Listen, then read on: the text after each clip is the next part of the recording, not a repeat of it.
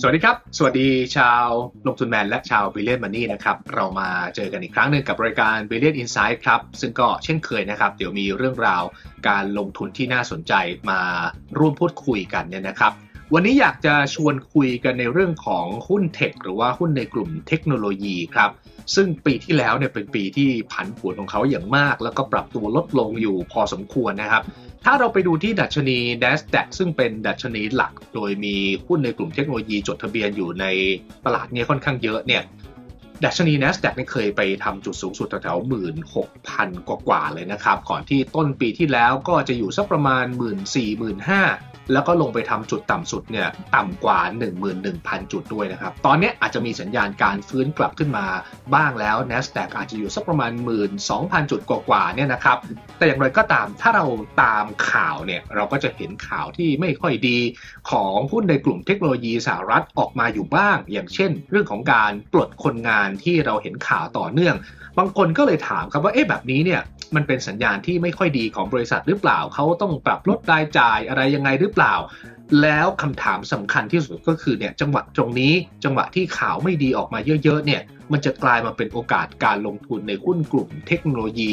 โดยเฉพาะบริษัทเทคโนโลยีชั้นนำหรือไม่อย่างไรเนี่ยนะครับ วันนี้เราก็เลยเชิญผู้เชี่ยวชาญมาร่วมพูดคุย แล้วก็นำเสนอไอเดียกันนะครับ ผมคุยกับคุณวีรพลสิมาโรจน์นะครับ Head of Portfolio Investment Department ของบลจทาลิสนะครับ วันนี้มาร่วมรายการกันสวัสดีครับ สวัสดีครับอ่าสวัสดีพี่เด่นด้วยนะครับที่ให้เกียรติมาร่วมพูดคุยกัน เราเริ่มต้นอย่างนี้ดีกว่า เอาแฟกต์ก่อนนะครับ แฟกต์เลยว่าหุ้นในกลุ่มเทคโนโลยีสถานการณ์ณตอนนี้เนี่ยมันเป็นยังไงบ้างที่ผ่านมามันปรับตัวลดลงเยอะ แล้วตอนนี้มันเริ่มฟื้นกลับมาบ้าง นิดๆหน่อยๆเนี่ยมันเป็นยังไงครับจนถึงล่าสุดเนี่ยฮะคือคือจริงๆแล้วพี่ว่ากลุ่มเทคโนโลยีอะนะครับ ในช่วงที่ผ่านมาสองปีเนี่ยการเติบโตที่ค่อนข้างเยอะ เนื่องจากว่าตัวโควิดเข้ามาช่วยนะครับ เพราะว่าพอเกิดสถานการณ์โควิด เนี่ย มันทำให้ คนเรามีการ work from home มีการใช้พวก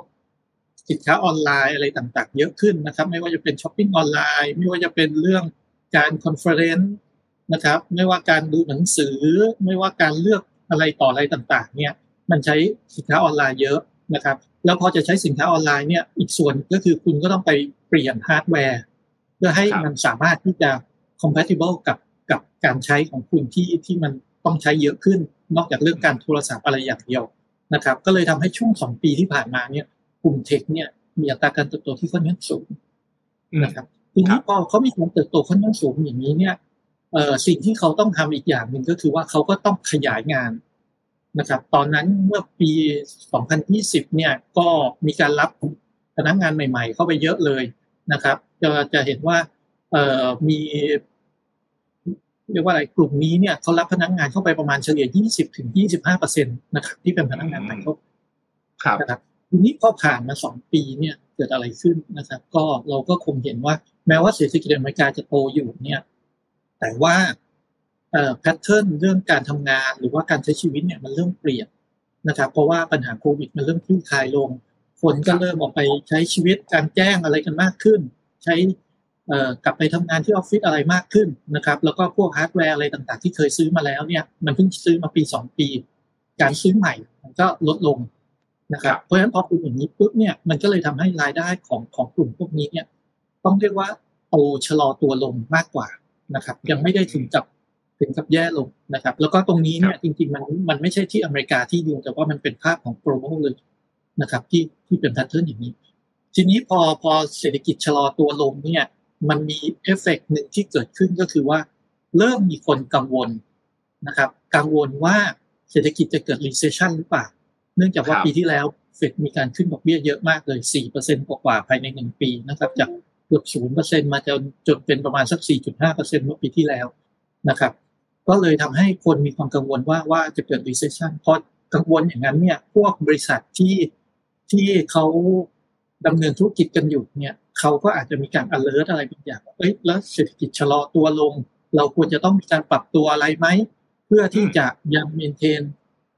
ความสามารถในการแข่งขัน แล้วก็ยังสามารถที่จะทำให้มีกำไรดีอยู่นะครับ เพราะฉะนั้นย้อนภาพกลับไปเนี่ยเราจะเห็นว่าจริง ๆ แล้วเนี่ยเออสาเหตุหลักเนี่ยที่ตอนนี้เนี่ยมีการลดคนเยอะเนี่ยก็คือว่าเมื่อสองปีที่แล้วมีการขยายงานกันเยอะครับนะครับ ตอนนี้เนี่ย งานพวกนั้นเนี่ยอาจจะอยู่คงที่แล้วหรือว่าเอ่อรายได้เริ่มลดลงบ้างนะครับ ก็มีการปรับตัวกันเองนะครับ ก็เลยมีการการลดคนอะไรลงมาบ้างนะครับ แต่ว่าอย่างที่ที่เรียนนะครับ เมื่อสองปีเมื่อปีสองศูนย์เนี่ยรับคนไปประมาณยี่สิบยี่สิบห้าเปอร์เซ็นตอนนี้ที่ประกาศลดคนเนี่ยประมาณสักห้าถึงสิบเปอร์เซ็นเท่านั้นเองอ๋อเพียงแต่ว่ามันดูเหมือนเยอะนะครับ แต่ละที่ประกาศออกมาหมื่นคนหมื่นคน รวมกันแล้วอาจจะเกือบเกือบแสนคนนะครับอืมแต่ว่าหมื่นคนเนี่ยมันประมาณสักสามถึงห้าเปอร์เซ็นของบริษของพนักงานของบริษัทอะที่เขามีอยู่ที่ที่เขามีอยู่ทั่วโลกนะครับ เพราะฉะนั้นตรงนี้เนี่ยมันก็เลยเอ่อเป็นอะไรที่ที่ผมคิดว่าเขาพยายามปรับตัวเองมากกว่า เขาพยายามลดแฟตนะครับไอสิ่งที่อ้วนๆเนี่ยให้มันอืมสกินนี่มากขึ้น พร้อมที่จะครับสู้ต่อความแข่งขันแล้ว อีกส่วนหนึ่งก็คือเรื่องการจัดสรรทรัพยากรนะครับ เพราะว่าเออพอเขาลดคนอะไรลงได้เนี่ยเขาก็อาจจะมีฐานะทางการเงินที่ดีขึ้น แล้วก็พร้อมที่จะเออไปลงทุนอื่น ๆ ในสิ่งที่อาจจะเป็นสิ่งที่เกิดขึ้นใหม่ ๆ ตอนนี้ครับนะครับ ที่ที่อาจจะครับต่างจากเมื่อสองปีที่แล้วนะครับอืมอืมแล้วก็สุดท้ายอีกประเด็นหนึ่งที่ที่ที่เอ่อมีข่าวเนี่ย แล้วก็คิดว่าทุกคนเอ่ออาจจะ ไม่ไม่เอ่อมีมีนักวิเคราะห์บางคนที่เขาเมนชั่นนะครับ ว่าจริงๆ บริษัทพวกนี้เนี่ยเอ่อถ้าดูผลประกอบการนะครับชะลอตัวลง แต่ไตรมาสที่ออกไตรมาสที่ผ่านมาเนี่ยเขา beat expectation หมดนะครับอืมอืมเป็นส่วนใหญ่ครับเลยที่ที่ทำได้ดีกว่าที่นักวิเคราะห์คาดการณ์ไว้แล้วครับ EBITDA ยังคงบวกนะครับ เพราะฉะนั้นก็เลยมีบางคนตั้งข้อสงสัยว่าเอ๊ะจริง ๆ ตรงนี้เนี่ย อาจจะเป็นเพราะว่าเหมือนกับ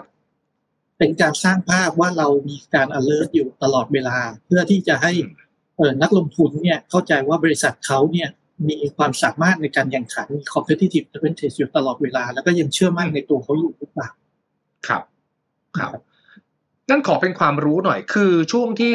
หุ้นเทคกำลังคึกคักหวือหวาในช่วงก่อนหน้านี้นะครับ เคยมีคนบอกในทำนองที่ว่าถึงแม้ว่าโควิดจะทำให้ดีมานที่มีต่อหุ้นในกลุ่มเทคโนโลยีสินค้าและบริการต่างๆ มันเพิ่มขึ้นสูงมากเนี่ย แต่พอโควิดผ่านพ้นไป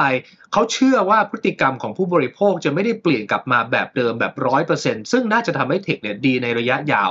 อันเนี้ยพอเวลาผ่านมาแล้วเนี่ยมันจริงไม่จริงอย่างที่ที่คนเคยตั้งข้อสังเกตนะตอนนั้นครับ ตอนนี้เราน่าจะเห็นภาพชัดเจนแล้วผมว่า pattern เนี่ยมันเปลี่ยนไปแล้ว แล้วมันเป็นไลฟ์สไตล์ใหม่ที่ยังไงคนก็เริ่มใช้ตัวอย่างนะครับอย่างเช่นตอนนี้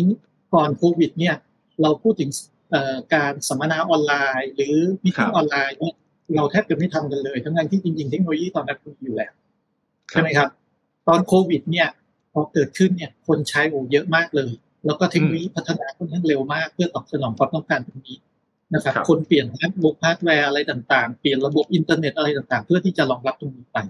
นะครับ ถามว่าตอนนี้เนี่ย คนยังใช้อยู่ไหมก็ยังใช้อยู่นะครับอืมแม้ว่าเรายังสามารถที่จะเดินทางไปพบปะอะไรต่ออะไรกันได้ได้สะดวกเหมือนปกติแล้วเนี่ย แต่ก็ยังรูปมีเรื่องการสัมมนาออนไลน์ มีการมิ팅ออนไลน์ ใครไม่สะดวกที่จะเดินทางก็เข้าเข้าพวกเอ่อแอปพวกนี้ในการที่จะเข้าไป attend meeting ต่างๆ ได้นะครับครับ เพราะฉะนั้นคือสิ่งนี้พวกนี้เนี่ยมันเปลี่ยนไปแล้วมันคงอยู่เพียงแต่ว่าตอน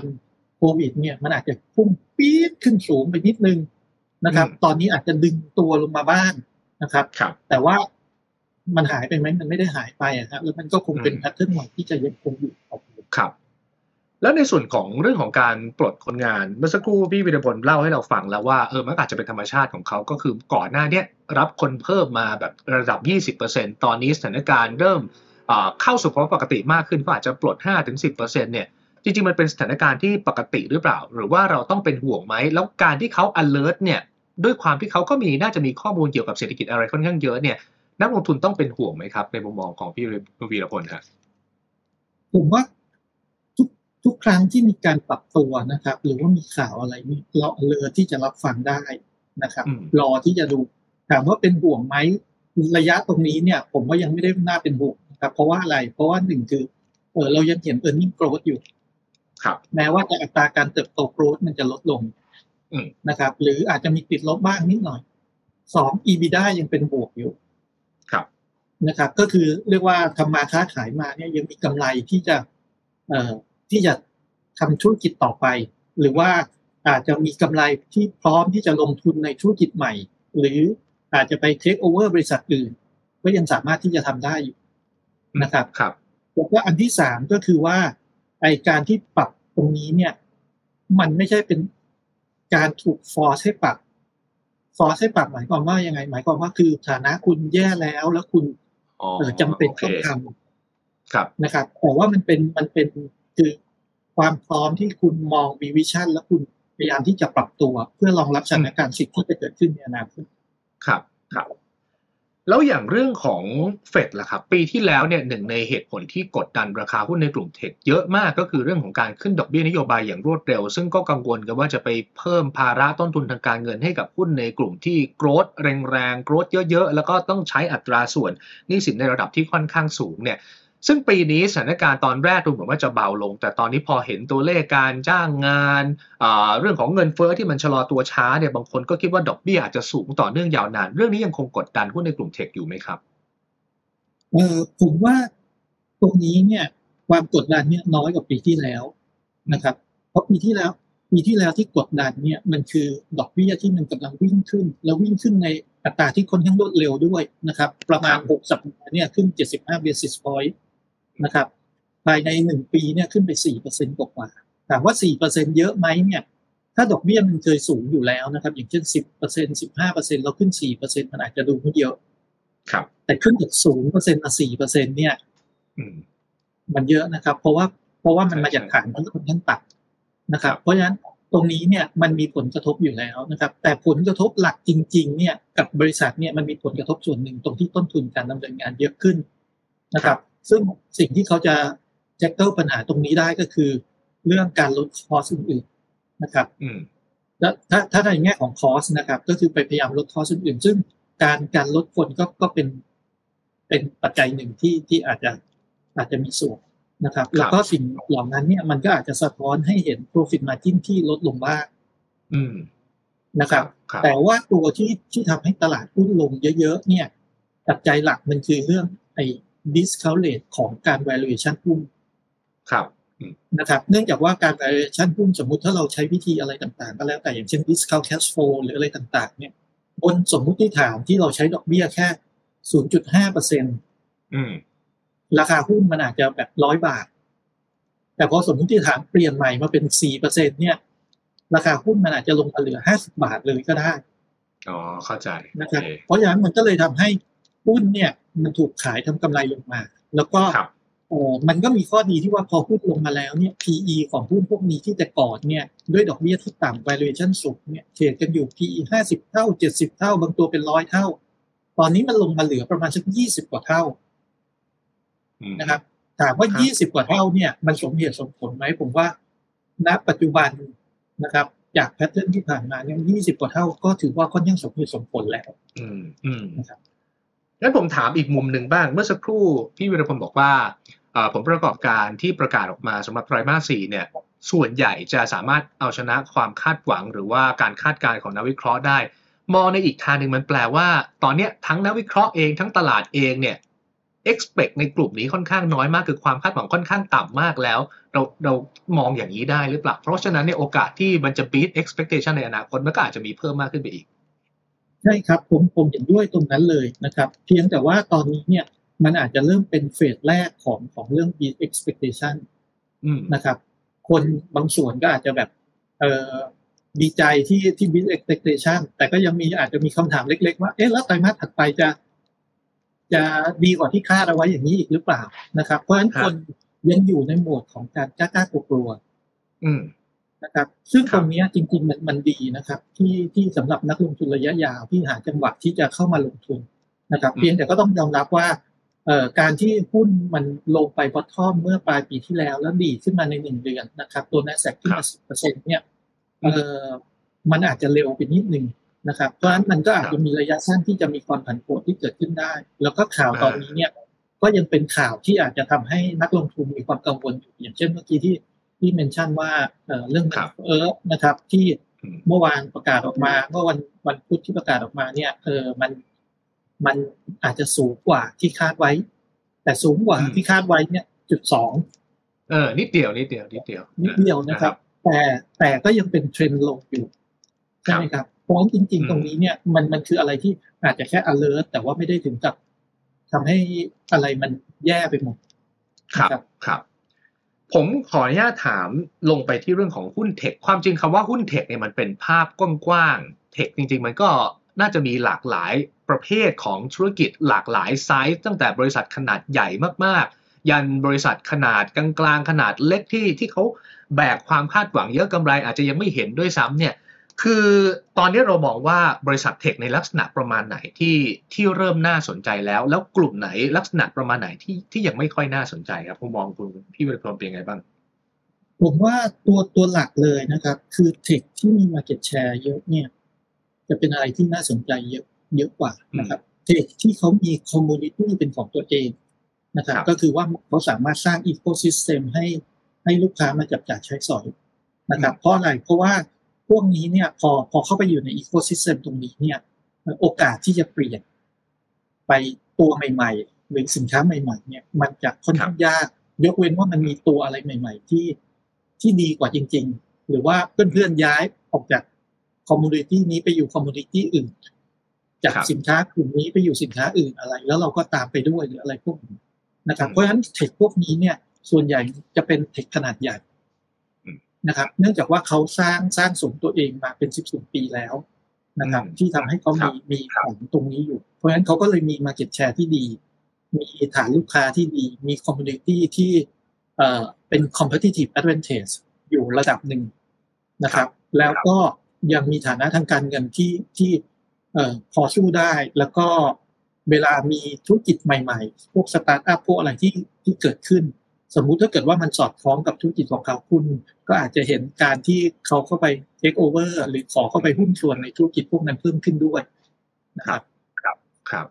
แล้วอย่างพวกฐานะการเงินตอนนี้ของบรรดาบริษัท tech ขนาดใหญ่เนี่ยมันมันแข็งแรงมากเพียงพอที่เขาจะรองรับความผันผวนไม่ว่าจะเป็นเรื่องของ recession หรือว่าอะไรต่างๆ ในอนาคตเนี่ยมากน้อยแค่ไหนครับเออผมผมว่าอย่างนี้นะครับ คือเราพูดถึง recession เนี่ย เราพูดถึง คำคำเดียวว่าว่ากลัวเศรษฐกิจตกต่ำนะครับ แต่คำถามจริง ๆ คือ recession เนี่ยมันมีดีกรีอยู่ เป็น soft landing หรือ hard landing นะครับ ถ้าเกิด hard landing จริง ๆ เนี่ย เราอาจจะต้องไปพิจารณาใหม่ เพราะว่าตัวสมมุติฐานต่าง ๆ เนี่ยมันอาจจะเปลี่ยนไปนะครับ อย่างเช่นกำลังซื้ออาจจะหายไปทันทีเลยนะครับ สถาบันการเงินอาจจะมีปัญหาเรื่องเสียแล้วล้ม แล้วทำให้เกิด การ crunch ของสภาพคล่องอะไรต่างๆ พวกนี้เนี่ย เพราะฉะนั้นตรงนี้เนี่ยมันเป็น factor อีกตัวนึงแต่ถ้าเป็นในสถานะ soft landing เนี่ยมันคือชะลอตัวแบบอ่อนๆนี้เนี่ยเออผมว่าพวกเขายังอยู่ในฐานะที่ที่รับได้นะครับ แล้วก็มันไม่ได้เปลี่ยนปัจจัยพื้นฐานอะไรของเขานะครับ งั้นมุมมองพี่วิรพลเองเอาณตรงนี้เลยเนี่ยนะครับ เป็นจังหวะที่เหมาะสมในการเข้าไปลงทุนในหุ้นกลุ่มเทคโนโลยีหรือยังนะครับ โดยเฉพาะอย่างนี้ถ้าเราโฟกัสไปที่ บริษัทที่เป็นผู้นำตลาด บริษัทที่มี Market Cap ขนาดใหญ่ บริษัทที่มี Market Share ขนาดใหญ่เนี่ยจังหวะตรงนี้ถือว่าน่าสนใจมากน้อยแค่ไหนครับผมผมให้ภาพสองภาพดูร่วมกันนะครับ อันแรกเนี่ยเราดูในแง่ของ valuation ของหุ้นเนี่ยนะครับหุ้นหลาย ๆ ตัวที่เมื่อก่อนโควิดเนี่ยเทรดอยู่ PE ห้าสิบสิบเท่า เป็นร้อยเท่านะครับ ตอนนี้เนี่ยราคาไหลลงมา 20%ถึง 50%บางตัว 60% PE ลงมาเหลือ 10 ต้นเอ่อ10ปลายปลายถึง 20ปลายปลายนะครับ เพราะฉะนั้นถ้าตรงนี้เนี่ยถ้าเกิดว่ามันเศรษฐกิจผ่านช่วงช่วงความกังวลตรงนี้ไปได้นะครับ คนมีความมั่นใจมากขึ้นแล้วลงทุน กลับเข้ามาลงทุนในตลาดหุ้นมากขึ้นเนี่ย ผมว่าหุ้นพวกนี้ในระยะกลางถึงระยะยาวเนี่ยน่าจะปรับตัวขึ้นได้ นะครับในมุมมองที่สองที่ผมให้ดูเนี่ยก็คงจะเป็นมุมมองของเรื่องตลาดหุ้นโดยภาพรวมนะครับภาพรวมของตลาดหุ้นเนี่ย ปีที่แล้วเนี่ย ตลาดหุ้นติดลบ เกือบจะทั่วโลก ใช่ครับ ซึ่งเกิดขึ้นไม่บ่อยนะครับ ปรากฏการณ์ละที่เคยเกิดขึ้นเท่าที่ในช่วงสิบปีที่ผ่านมาเนี่ยคือปีถึงแปดซึ่งเป็นปีที่คุณโดนัลด์ทรัมป์เนี่ยใช้นโยบายที่กีดกันการค้ากับจีนขึ้นภาษีกันไปขึ้นภาษีกันมาแบบนั้น แล้วตลาดหุ้นทั่วโลกก็พังลงมานะครับ แต่หลังจากปีนั้นเนี่ยหุ้น rebound ขึ้นมาค่อนข้างแรงในปีถัดไปครับนะครับ ผมก็มองว่าภาพนี้ก็คล้ายๆกับปีที่แล้วเนี่ยหุ้นลงมาค่อนข้างเยอะเพราะคนกังวลเรื่องเงินเฟ้อแล้วก็เรื่องเอ่อการขึ้นดอกเบี้ยของเฟดอืมนะครับ แล้วคนก็ขายทำกำไรออกไป หรือขายขาดทุนอะไรก็แล้วแต่ออกไปค่อนข้างเยอะ จนอยู่ใน position ที่เขาเขาจะ น่าจะ comfort ระดับหนึ่ง คือถึงมีถือหุ้นอยู่ก็คงไม่ได้อยากขายอะไรลงไปเท่าไหร่แล้วนะครับ เพราะฉะนั้นตรงนี้เนี่ยมันน่าจะมีโฟลของของตลาดหุ้นที่อยู่ในมูดของการฟื้นตัวเนี่ยมากกว่านะครับอืมเอ่อบรรยากาศโดยรวมก็อาจจะเริ่มเป็นใจมากยิ่งขึ้นก็คือ ทุกอย่างมันไม่ได้แย่เหมือนเหมือนปีที่แล้ว ตอนเนี้ก็รอลุ้นกันว่าจะเป็นจังหวะในการฟื้นตัวได้แรงๆหรือเปล่า แต่เมื่อสักครู่ทางคุณเบียร์พลก็ให้ข้อมูลไปแล้วว่า ที่ผ่านมาสักเดือนหนึ่งมันอาจจะขึ้นมาเร็วเกินไปสักหน่อย เพราะฉะนั้นการปรับฐานสั้นๆเนี่ยก็อาจจะจะอาจจะเห็นได้ แล้วก็อาจจะเป็นจังหวะในการเข้าไปลงทุนก็ได้ด้วยเช่นกันนะครับ แต่ถ้ามองยาวหน่อยแล้วครับ ระยะกลางถึงยาวเนี่ยเทคโนโลยีบรรดาบริษัทเหล่านี้ยังน่าจะเติบโตได้ต่อเนื่องจริงมากน้อยแค่ไหนครับ ผมผมคิดว่าเขายังมี competitive advantage ที่จะยังสามารถเติบโตได้นะครับอืมเอ่อแต่ก็อย่างอย่างที่เรียนนะครับว่าคือสมมติมันมีสินค้าอยู่เอ่อมีมีพวกบริษัทเทคโนโลยีสิบบริษัทเนี่ยครับมี competitive advantage เลยนะครับ แต่ในช่วงระยะยาวเนี่ยมันเป็นไปได้อยู่แล้ว ที่อาจจะมีบริษัทกลางบริษัทขนาดเล็ก หรืออะไรสักอย่างหนึ่งที่อาจจะโตขึ้นมา แล้วขึ้นมาช่วงชิงส่วนแบ่งบางส่วนของของในสิบบริษัทเนี้ยไปบ้างครับ นะครับครับ เพราะฉะนั้นการลงทุนที่ถ้าเกิดเราเราเชื่อมั่นในพวกนี้เนี่ย บางทีเราอาจจะไม่ต้องลงทุนแค่ตัวเดียวอ่านะครับ เราอาจจะต้องกระจายความเสี่ยงในการลงทุนออกไปบ้างถือหุ้นอยู่สักสี่ห้าตัวที่ที่มี competitive advantage นะครับอืมแล้วก็แล้วก็ alert ที่จะฟังข้อมูลข่าวสารที่อาจจะมีการปรับพอร์ตอย่างเช่นที่บอกว่าเกิดมีตัวที่หกขึ้นมาแซงตัวที่ห้าเราก็ขายตัวที่ห้าไปแล้วเข้าตัวที่หกแทนอะไรอย่างเงี้ย ก็คงเป็นกลยุทธ์อันหนึ่งที่ที่น่าจะสามารถทำได้ครับครับ ซึ่งแม้กระทั่งนักลงทุนระดับโลกอย่างถ้าใครตามข่าวเนี่ยนะครับจะเห็นว่า Berkshire Hathaway ของมหาเศรษฐีวอร์เรนบัฟเฟตต์เนี่ยเขาก็เพิ่งปรับพอร์ตไปนะครับ มีข่าวว่าขายหุ้นเซมิคอนดักเตอร์อย่าง TSMC ออกมา แล้วก็ไปเพิ่มสัดส่วนของ Apple แบบเนี้ยอะก็เป็นเรื่องที่ ใครลงทุนในหุ้นลักษณะประมาณนี้ก็จะต้องมีการปรับพอร์ตอยู่เรื่อยๆนะครับ ทางทาริสเองก็เข้าใจว่าเราก็มีกองทุนที่ไปลงทุนในหุ้นกลุ่มเทคขนาดใหญ่ที่ชื่อว่ากองเมกะเทนอยู่ถูกไหมครับ เล่าให้เราฟังหน่อยว่ากองนี้มันเป็นยังไงบ้างนะครับ ครับเออคือกองมิกะเทรนนะครับ เป็นกองที่เรา create ขึ้นมาโดยโดยมีมุมมองนะครับว่าเอ่อตัวบริษัทที่มี competitive advantage มากที่สุดเนี่ยตัวใหญ่ก็คือเรื่องแบรนด์ครับนะครับ ก็คือว่าถ้าบริษัทไหนที่มีแบรนด์ที่ดี มีลูกค้าที่ติดกับแบรนด์นี้ค่อนข้างเยอะเนี่ยเขาน่าจะมีโอกาสที่จะสามารถเอ่อทำธุรกิจต่อเนื่องได้ในระยะยาวนะครับครับแล้วก็เอ่อยังสามารถที่จะรักษาคุณภาพของการเติบโตของเขาได้นะครับอืมเพราะฉะนั้นหุ้นเอ่อตัวมิกาเทนเนี่ยก็จะไปเลือกหุ้นที่มีแบรนด์เนมที่มีแบรนด์ที่ดีนะครับ แล้วก็เป็นหุ้นที่มีทุนเอ่อมี Market Cap ที่ใหญ่ที่สุด ในตลาดอเมริกา ก็คือตัวตลาด New York Stock Exchange กับตัว NASDAQ นะครับครับเลือกตัวที่มี Market Cap ใหญ่ที่สุดแล้วลงทุนเอ่อสิบตัวนะครับ ก็คือคือเน้นๆนิดนึงนะครับ ว่าอืมว่าเราเราลงทุนในหุ้นสิบตัวเนี่ยซึ่งเอ่อบังเอิญนะครับว่าว่าด้วยวิธีตรงนี้เนี่ยเราสกรีนออกมาแล้วเนี่ยปรากฏว่ากลายเป็นหุ้นที่ที่เป็น Big Tech เนี่ยอยู่ประมาณสักห้าหกบริษัทอืมนะครับ ก็คืออย่างเช่น Apple นะครับเอ่อ Microsoft นะครับ Meta นะครับ Amazon Tesla อะไรพวกนี้เนี่ยก็ก็จะอยู่ในกลุ่มนี้นะครับ แล้วอีก 3-4 บริษัทเนี่ยก็จะเป็นพวกกลุ่ม Financial หรือว่ากลุ่ม Consumer นะครับที่มีแบรนด์ดีๆอยู่ครับนะครับก็คือเราไม่ได้โฟกัสเฉพาะเทคเท่านั้น แต่เราไปเอาบริษัทที่ ที่มีไซส์ใหญ่มีแบรนด์ที่แข็งแรงของอเมริกา 10 อันดับแรก ซึ่งปัจจุบันมันบังเอิญเป็นหุ้น tech ซะเยอะ เพราะฉะนั้นใครที่สนใจลงทุนหุ้น tech เนี่ย MEGA10ก็ตอบโจทย์เหมือนกัน แต่ก็ต้องย้ำก่อนว่าเราไม่ได้โฟกัสแค่เฉพาะ tech อย่างเดียว อะไรที่มีแบรนด์อะไรที่เป็นบริษัทใหญ่ก็ก็สามารถลงทุนได้แบบนั้นถูกไหมครับถูกครับ แล้วก็อ่าตรงตรงกระบวนการการการลงทุนของเราเนี่ยเราก็จะมีการมอนิเตอร์เอ่อ เราคามอนิเตอร์ความเป็นแบรนด์ของเขาเนี่ยต่อเนื่องนะครับ แล้วก็เราก็จะมีการปรับพอร์ตใหญ่ๆเนี่ยปีละสองครั้ง ก็คือช่วงประมาณกลางปีกับช่วงต้นปีนะครับ rebalance กลับลงมาให้ให้ถือเราเราลงทุนในลักษณะของ equal weight นะครับ ก็คือตัวหนึ่งก็ตกประมาณสักสักสิบเปอร์เซ็นลบนิดหน่อยนะครับ แล้วก็เอ่อปล่อยราคาไปเรื่อยๆพอพอสักหกเดือนเราก็มาจัด rebalance กันสักทีหนึ่งอะไรอย่างนี้ครับ ก็คือพยายามถือเท่า ใกล้ๆเคียงกันเท่าเท่าๆกัน ไม่ไม่ได้ว่าตัวไหนใหญ่เป็นพิเศษก็จะเพิ่มน้ำหนักคือไม่ได้แบบนั้น คือเราก็จะเฉลี่ยเลย ทั้งสิบตัวไม่ใกใช่ล้ๆกันแบบเฉนั้นลเฉลี่ยสิบตัวนี่นี่ด้วยน้ำหนักที่ที่ใกล้เคียงกันเลยเออแล้วปกติเนี่ย top 10 หรือว่า 10 อันดับแรกเนี่ยมันมันเปลี่ยนกันบ่อยไหมครับ มันมีขึ้นมีลงแปลว่าเราต้องปรับพอร์ตค่อนข้างบ่อยหรือเปล่าหรือว่ายังไงฮะจริงๆจาก study ของเราอะนะครับสองสามปีมีโอกาสบ้างเหมือนกันที่อาจจะมีบริษัทอื่นเนี่ยที่ที่ขึ้นมาทดแทนครับ นะครับสองสามปีอาจจะมีสักตัวหนึ่งหรือว่าห้าปีสิบปีอาจจะมีสักสองตัวที่มีการเปลี่ยนตรงนี้อืมนะครับ ครับ ก็คือถ้ามีเปลี่ยนเราก็อาจจะต้องอ่า trim ตัวเดิมออกแล้วก็ไปซื้อตัวใหม่อย่างนี้เหรอครับ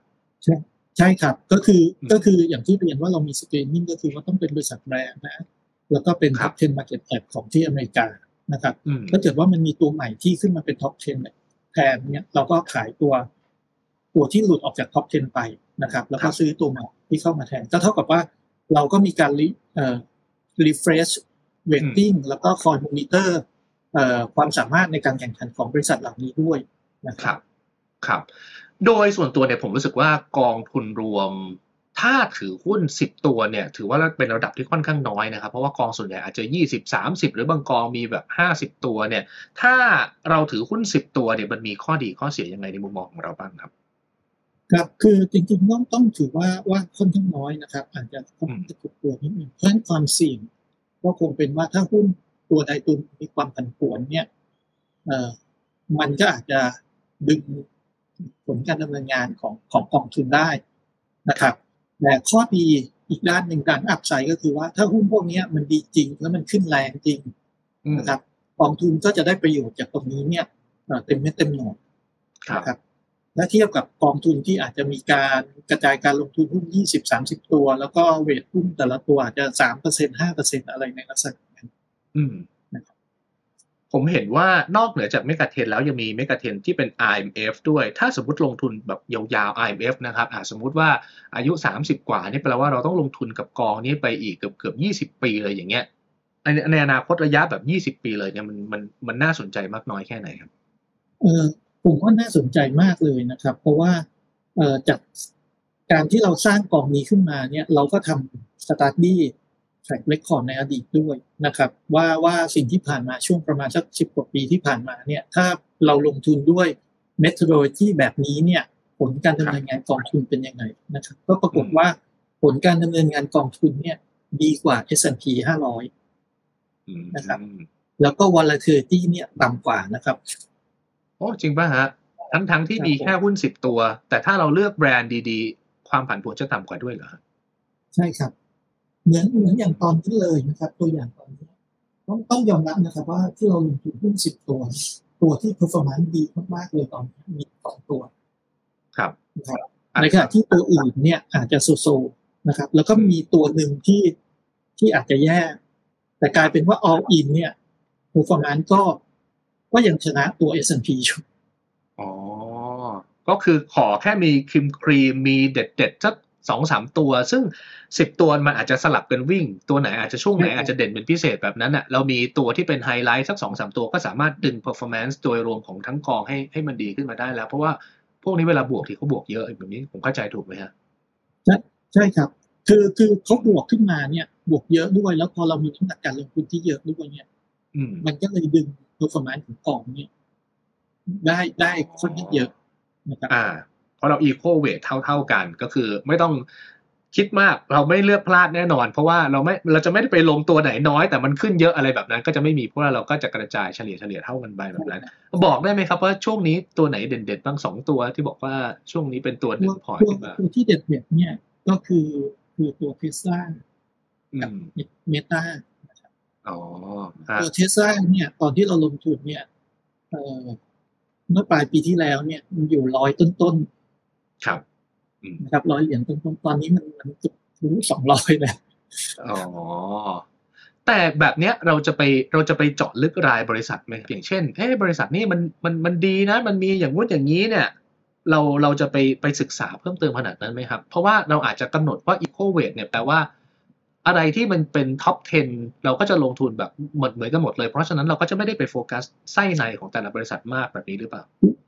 ครับ คือคือเราต้องต้องดูตรงนี้ก่อนคอนเซ็ปต์ของเราคือคอนเซ็ปต์ของเราสตรีมหลักเราคือเป็นแบรนด์ชั้นนำของโลกครับนะครับแล้วมี market cap ใหญ่ที่สุดอยู่ในอเมริกา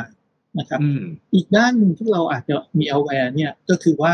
เราอาจจะต้องดูดูสดูเอ่อ ความเสี่ยงของแต่ละบริษัทนิดนึงว่าถ้าเกิดบริษัทนั้นเนี่ยมันมีความเสี่ยงเยอะนะครับครับพอดีสิบตัวนี้ไม่มีนะครับ ผมยกตัวอย่างแยกออกไปละกันอย่างเช่นเอ่อตอนสมัย BP ที่น้ำมันรั่วเออนะครับซึ่งสมมุติถ้าเกิดว่า BP อยู่ในพอร์ตของเราแล้วน้ำมันรั่วแล้วเราคิดว่าจะมีความเสียหายเยอะอีกนี้เนี่ยเราก็อาจจะต้อง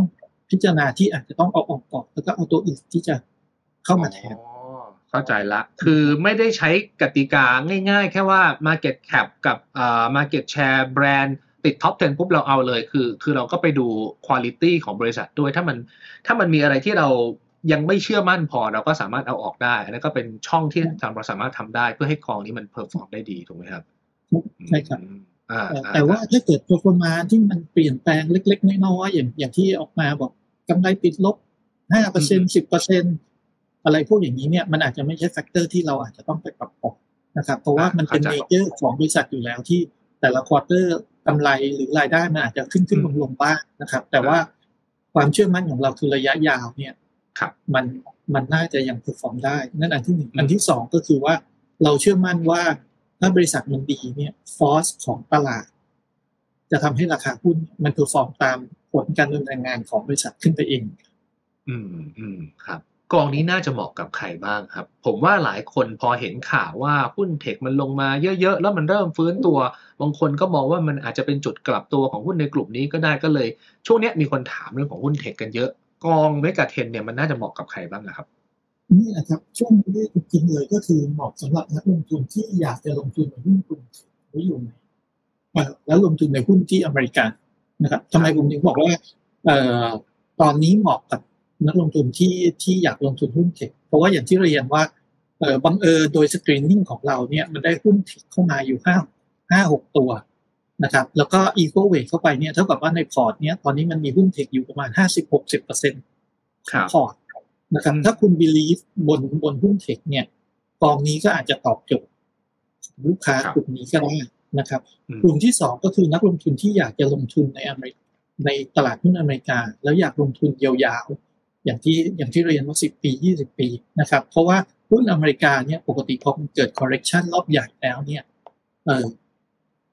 พอหลังจากนั้นผ่านไปสิบปียี่สิบปีเนี่ยหุ้นอเมริกาเขาซิกแซกขึ้นตลอด อืมครับครับ ก็ก็น่าจะให้ผลตอบแทนระยะยาวที่ที่ค่อนข้างดีด้วยในระดับครับหนึ่งแต่อืมนะครับ อย่างที่เรียนว่าหุ้นนี้เอ่อกองนี้เนี่ยเราลงทุนหุ้นคอนเซนเทรตแต่ละตัวเนี่ยค่อนข้างเยอะนะครับ แล้วก็ถือหุ้นน้อยตัว ก็ต้องเป็นลูกค้าที่ยอมรับความเสี่ยงเกี่ยวกับเรื่องนี้ได้ด้วยนะครับ อืมอืมอืมมีอะไรที่ที่เป็นความเสี่ยงนอกเหนือจากนี้ที่ต้องระมัดระวังไหมครับ หรือว่าอยากจะฝากคำแนะนำให้กับนักลงทุนลองพิจารณา ผมเชื่อว่า ถ้าถ้าพูดว่าหุ้นเทคโนโลยีหุ้นแบรนด์ชั้นนำสิบอันดับแรกเนี่ยคนก็จะสนใจ แต่เราก็อยากจะให้มุมมองทั้งสองฝั่งฝากไว้นิดนึงฮะคือคือถ้าดูในแง่ของของความเสี่ยงนะครับเราดูในแง่ของความเสี่ยงของบริษัทกับความเสี่ยงของ ของตลาดนะครับในแง่ของความเสี่ยงบริษัทอย่างอย่างที่เรียนเนี่ยก็คือว่าเราเราเชื่อว่าแบรนด์เนี่ยจะช่วยได้นะครับอืมแล้วก็เราก็ alert อยู่นิดนึงว่าถ้าเกิดว่าเออมันมีอะไรที่มีโอกาสที่จะเฮิร์ตบริษัทนั้นแรงๆจริง ๆนะครับ เราก็พร้อมที่จะปรับพอร์ตแต่ว่าถ้าไม่ใช่พวกอย่างนี้เนี่ยเราก็ปล่อยให้มันเป็นไปตามตามฟันเดเมนทัลของมันตามตามแนวโน้มธุรกิจของมันที่มันจะเป็นนะครับ แต่ทีนี้ถ้าอีกด้านหนึ่งฝั่งตลาดเนี่ยเออมันอาจจะมีปัจจัยที่อาจจะเข้ามากระทบบ้าง อย่างเช่น ปีที่ผ่านมาอาจจะมีเรื่องเฟดการขึ้นดอกเบี้ยนะครับ ซึ่งปีนี้ผมเชื่อว่าน่าจะลดลง เนื่องจากว่าเออขึ้นมาเยอะแล้ว จากปีที่แล้วที่ขึ้นมา4เปอร์เซ็นต์กว่าตอนนี้ส่วนใหญ่ก็มองว่าขึ้นไปเต็มที่ก็น่าจะอยู่ที่สักประมาณ 5.5 ถึง 5.75เปอร์เซ็นต์ก็คือขึ้นจากนี้อีกไม่เกิน1เปอร์เซ็นต์นะครับ แล้วก็คงไม่ได้ขึ้นครั้งเดียว 75 basis point นะครับ ก็อาจจะขึ้น จุดสองห้าอีกสองครั้งอะไรหรือสามครั้งนี้เป็นต้นนะครับ เพราะฉะนั้นความเสี่ยงเกี่ยวกับเรื่องเฟดเนี่ยก็น่าจะลดลง ความเสี่ยงเรื่องตลาดอเมริกาที่จะเกิด recession นะครับ ก็เป็นความเสี่ยงที่ผมว่ามีบ้างแต่ว่าไม่ได้เยอะนะครับ เพราะอย่างที่เรียนว่าพอเราพูดถึง recession คนกลัวเนี่ย เพราะว่า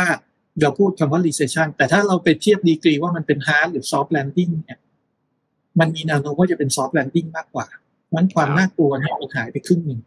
นะครับ ในขณะเดียวกันการที่เฟดขึ้นดอกเบี้ยมาแล้วนะครับ จนถึงตอนนี้เนี่ยสี่เปอร์เซ็นกว่าแบบห้าเปอร์เซ็นแล้วเนี่ยเฟดเองก็มีเครื่องมือระดับหนึ่งแล้วเฟดเองก็คงไม่อยากให้อเมริกาเกิด hard landing นะครับเพราะฉะนั้นถ้าเกิดว่ามันมี recession อะไรที่ไม่ดีเฟดเขาก็มีเครื่องมือที่อาจจะพร้อมที่จะลดดอกเบี้ยลงมาด้วยนะครับ ซึ่งก็จะช่วยป้องกันเศรษฐกิจเขาไม่ให้ไม่ให้เกิด hard landing ขึ้นมานะครับ แต่ความเสี่ยงนอกเหนือจากตรงนี้อีกอันหนึ่งที่ที่ผมว่าเป็นความเสี่ยงที่น่าจะยังอยู่กับเราไปอีก นานพอสมควรก็คือความเสี่ยงของการที่โลกมันเริ่มแตกเป็นสองสองขั้วหรือ geopolitical risk นะครับก็คือเรื่องสหรัฐกับจีนบวกรัสเซียนะครับ ที่อาจจะมีความไม่ลงรอยกัน ซึ่งปัญหาเนี้ย ผมว่ามันไม่ได้จะแก้ภายในไตรมาสสองไตรมาสหรือปีสองปี มันคงอยู่กับเราไปอีกนานนะครับ เพราะฉะนั้นการที่เราลงทุนเนี่ยเราคงต้องต้องยอมรับว่ามันมีปัญหาตรงนี้อยู่ แต่ว่าปัญหาตรงนี้จะกระทบมากกระทบน้อยเนี่ย ผมก็ต้องยอมรับว่ามัน มันอาจจะดูไม่ได้อย่างเช่น อย่างตัวอย่างที่เราเรียนว่าอย่างปีหนึ่งแปดเนี่ยอยู่ๆอเมริกาอินโพสเรื่อง sanction เรื่องภาษีอย่างแรงกับจีนอย่างเงี้ยแล้วตลาดหุ้นก็ปิดไปทั่วโลกมันก็คงเป็นความเสี่ยงที่อาจจะมีเกิดขึ้นได้ นะครับเพราะฉะนั้นก็เป็นความเสี่ยงอะไรที่เราควรจะต้องต้องระมัดระวังอยู่นะครับโอเคได้ ผมอยากให้ทุกท่านเนี่ยนะครับยึดมั่นกับ concept ของแต่ละกองทุน แล้วพิจารณาดูว่ามันเหมาะกับเราหรือเปล่า ซึ่งกอง Mega Trend เนี่ยนะครับเขาไปลงทุนในบริษัทที่มีแบรนด์ บริษัทที่มี Market Cap Size ใหญ่ ๆ ระดับท็อป 10 ของตลาดหุ้นสหรัฐเนี่ยนะครับ แน่นอนคือถ้าใครบอกว่า เออ ฉันอยากได้หุ้นกลางๆ ที่เป็นโกรธเยอะ ๆ เนี่ย กองนี้มันอาจจะไม่ตอบโจทย์ แต่ถ้ากลับกันเราอยากได้บริษัทที่มันแข็งแรงแล้ว แล้วก็เติบโตอย่างต่อเนื่องไปได้ในระยะยาวเนี่ยก็ลองศึกษากองทุนเมกะเทนนี้เนี่ยนะครับก็มีทั้งเมกะเทนปกติ แล้วก็เมกะเทนอ IMF ลองเลือกดูหาสิ่งที่มันเหมาะกับเราเนี่ยนะครับแล้วเราจะได้ลงทุนอย่างสบายใจ คือเมกะเทนนี้ปัจจุบันนี้ก็ไปลงทุนในหุ้นใหญ่ ๆ ที่เรารู้จักกันอยู่แล้ว Apple Google Microsoft Visa อะไรแบบนี้เนี่ยนะครับก็ลองไปศึกษาข้อมูลเพิ่มเติมแล้วทาง คุณวีรพลก็บอกว่าจังหวะตรงนี้อาจจะเป็นจังหวะที่น่าสนใจแล้ว